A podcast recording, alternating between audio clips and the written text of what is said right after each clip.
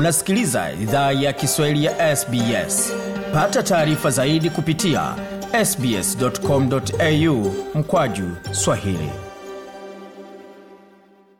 Karibu tena katika makala idhaa ya Kiswahili ya SBS ukiwa na migore migerano, tukielekea moja kwa moja sasa katika suala zima la kampeni ya kura ya maoni ya The Voice ambayo inaendelea, pande mbili zikiwa zinaweka kesi yazo, upande wa ndio na la, wote wakijaribu kushawishi wapiga kura kwa kura ya maoni ambayo itakuwa tarehe kumi na nne Oktoba. Lakini kwa kile ambacho tumeandalia ni kwamba kiongozi wa upinzani wa shirikisho Peter Dutton amesema kwamba atafanya kura nyingine ya maoni kama kura ya kuweka sauti ya Waaustralia wa kwanza bungeni ndani ya katiba itafeli. Ahadi hiyo imejiri wakati kampeni ya ndio imefanikiwa kuungwa mkono na gwiji wa mziki nchini Australia John Farnham alitoa idhini ya kampeni hiyo kutumia wimbo wake kwa jina la You're the Voice kama wimbo rasmi wa kampeni ya ndio.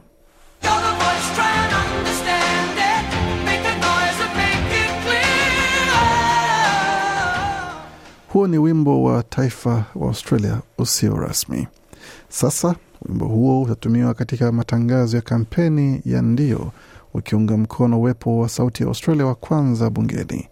Matangazo hayo yanaunganisha wimbo wa John Farnham, You're the Voice, na nyakati za mabadiliko katika historia ya Australia. Matangazo hayo pia yatapeperushwa kwenye runinga na mitandao ya kijamii kabla ya kura ya maoni itakayofanywa Oktoba 14. Megan Davis ni mwenyekiti mwenza wa mazungumzo ya Uluru, amesema walengo wa kampeni hiyo ni Waaustralia wote na It's had a particular impact upon us because it's our generation. We were young when it came out. amesema wimbo huu umekuwa na athari maalum kwetu kwa sababu ni kizazi chetu, tulikuwa wachanga ilipotolewa, ila ni Australia wote. Matangazo hayo yanaonyesha maamuzi kadhaa ya ajabu ambayo tumefanya kama taifa, ambayo tulikuwa na wasiwasi kuhusu, ila yalifanya Australia iwe bora na ili tuunganisha sote, na hicho ndicho matangazo haya yanahusu, alisema. Katika taarifa hiyo iliyochapishwa, Bwana Farnham alisema kwamba wimbo huo ulibadilisha maisha yake na anatumai utasaidia kubadilisha maisha ya Waaustralia wa kwanza kuwa bora zaidi. Ushirikiano huo ni mara ya kwanza Bwana Farnham ameruhusu wimbo wake ku maarufu kutumiwa katika matangazo yoyote. Kiongozi wa chama cha Nationals David Littleproud anayepinga kura ya The Voice alitumia matangazo hayo kama fursa ya kukosoa kampeni ya ndio, akisema kwamba Well, it goes to a very line in that you're the voice, try to understand it. And in fact, Australia's Nasema inazungumzia ule mstari kuwa wewe ni sauti, jaribu kuielewa. Na hakika Waaustralia hawaelewi kwa sababu waziri mkuu hajawa tayari kuwaamini na kuwasilisha mswada wa jinsi hoja hii itatumika. Kama hawaamini Waaustralia, basi ni kwa nini waumwamini? Kuna fursa halisi. Tunadhani kwa bahati mbaya amegawanya nchi tayari. Kama ingelihusu tu kutambuliwa katika katiba, nadhani kura hii ingelipita bila tatizo yoyote. Naye kiongozi wa upinzani wa shirikisho Peter Dutton amesema kwamba ataitisha kura ya pili ya maoni kwa lengo la pekee la kuwatambua Waustralia wa kwanza ndani ya katiba iwapo kura ya The Voice itafeli kupitishwa. Hata hivyo hakuwa wazi kuhusu umbo la utambuaji huo katika katiba, akisema kwamba anaendelea kupinga sauti kwa bunge. Chama cha Liberal kilisema katika siku ya nyuma kuwa kinapendelea kutunga sheria kwa vyombo vya ndani na kikanda na kinapanga mahitaji ya uwepo wa kundi la ushauri katika la kitaifa bungeni. Bwana Dutton amesema kwamba kura ya pili ya maoni ni ahadi anayopanga kupeleka katika uchaguzi mkuu ujao na We went to the last election uh, and a number of elections before that with that as our policy.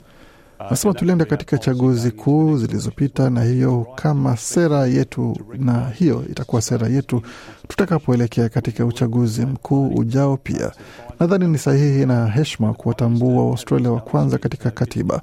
Tutashirikiana na chama cha Leba kupata maelewano, ila waziri mkuu ananikumbusha Kevin Rudd aliyedai kuwa hili ni changamoto kubwa ya maadili ya wakati wetu, ila kama haupati unachotaka, basi kila mtu anaposha potea na sidhani kuwa hili ni kwa maslahi ya Waustralia, alisema Bwana Dutton.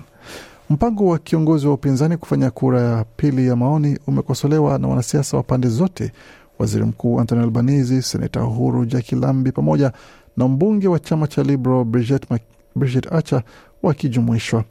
Kirsty Parker ni mwanaharakati wa kampeni ya Ndio. Yeye pia ni mshauri wa mazungumzo ya Uluru. Amesema kwamba bwana Dutton ni mnafik na It demonstrates that the opposition leader is not listening to Aboriginal and Torres Strait Islander people. Anasema inaonyesha kuwa kiongozi wa upinzani hawasikizi wa Aboriginal na wanavisiwa Torres Strait ambao wameomba kitu kinakachobadilisha maisha yao. Baadhi ya watu wamesema kwamba kura ya maoni ni zoezi hali, na hapa tuna kiongozi wa upinzani anayependekeza kutumia hela zaidi kwa kitu ambacho hakitabadilisha maisha. Huo utakuwa uwekezaji mbaya wa dola za walipa kodi wa Australia, alisema mzungumzaji huyo. Naye waziri wa masuala ya kigeni wa Australia Penny Wong amesema kwamba ni muhimu kulenga kura ya maoni ya sasa kwa sababu We have a referendum. Uh, it's uh, uh, next month. Nasema tuna kura ya maoni, itakuwa mwezi ujao na tuna fursa ya kufanya hili.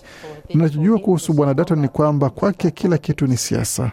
Hili haliwahusu watu, hili linahusu siasa na chama chake pamoja na nafasi yake katika siasa. Nadhani hili linastahili wahusu watu wa aina ya nchi tunayotaka, alisisitiza waziri Wong.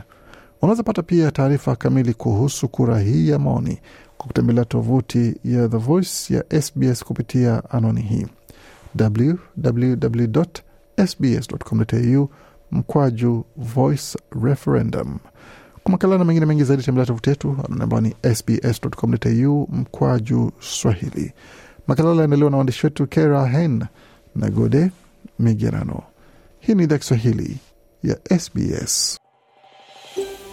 Je, unataka kusikiliza taarifa zingine kama hizi? Sikiliza zilizorekodiwa kwenye Apple, Google, Spotify au popote pale unapozipata.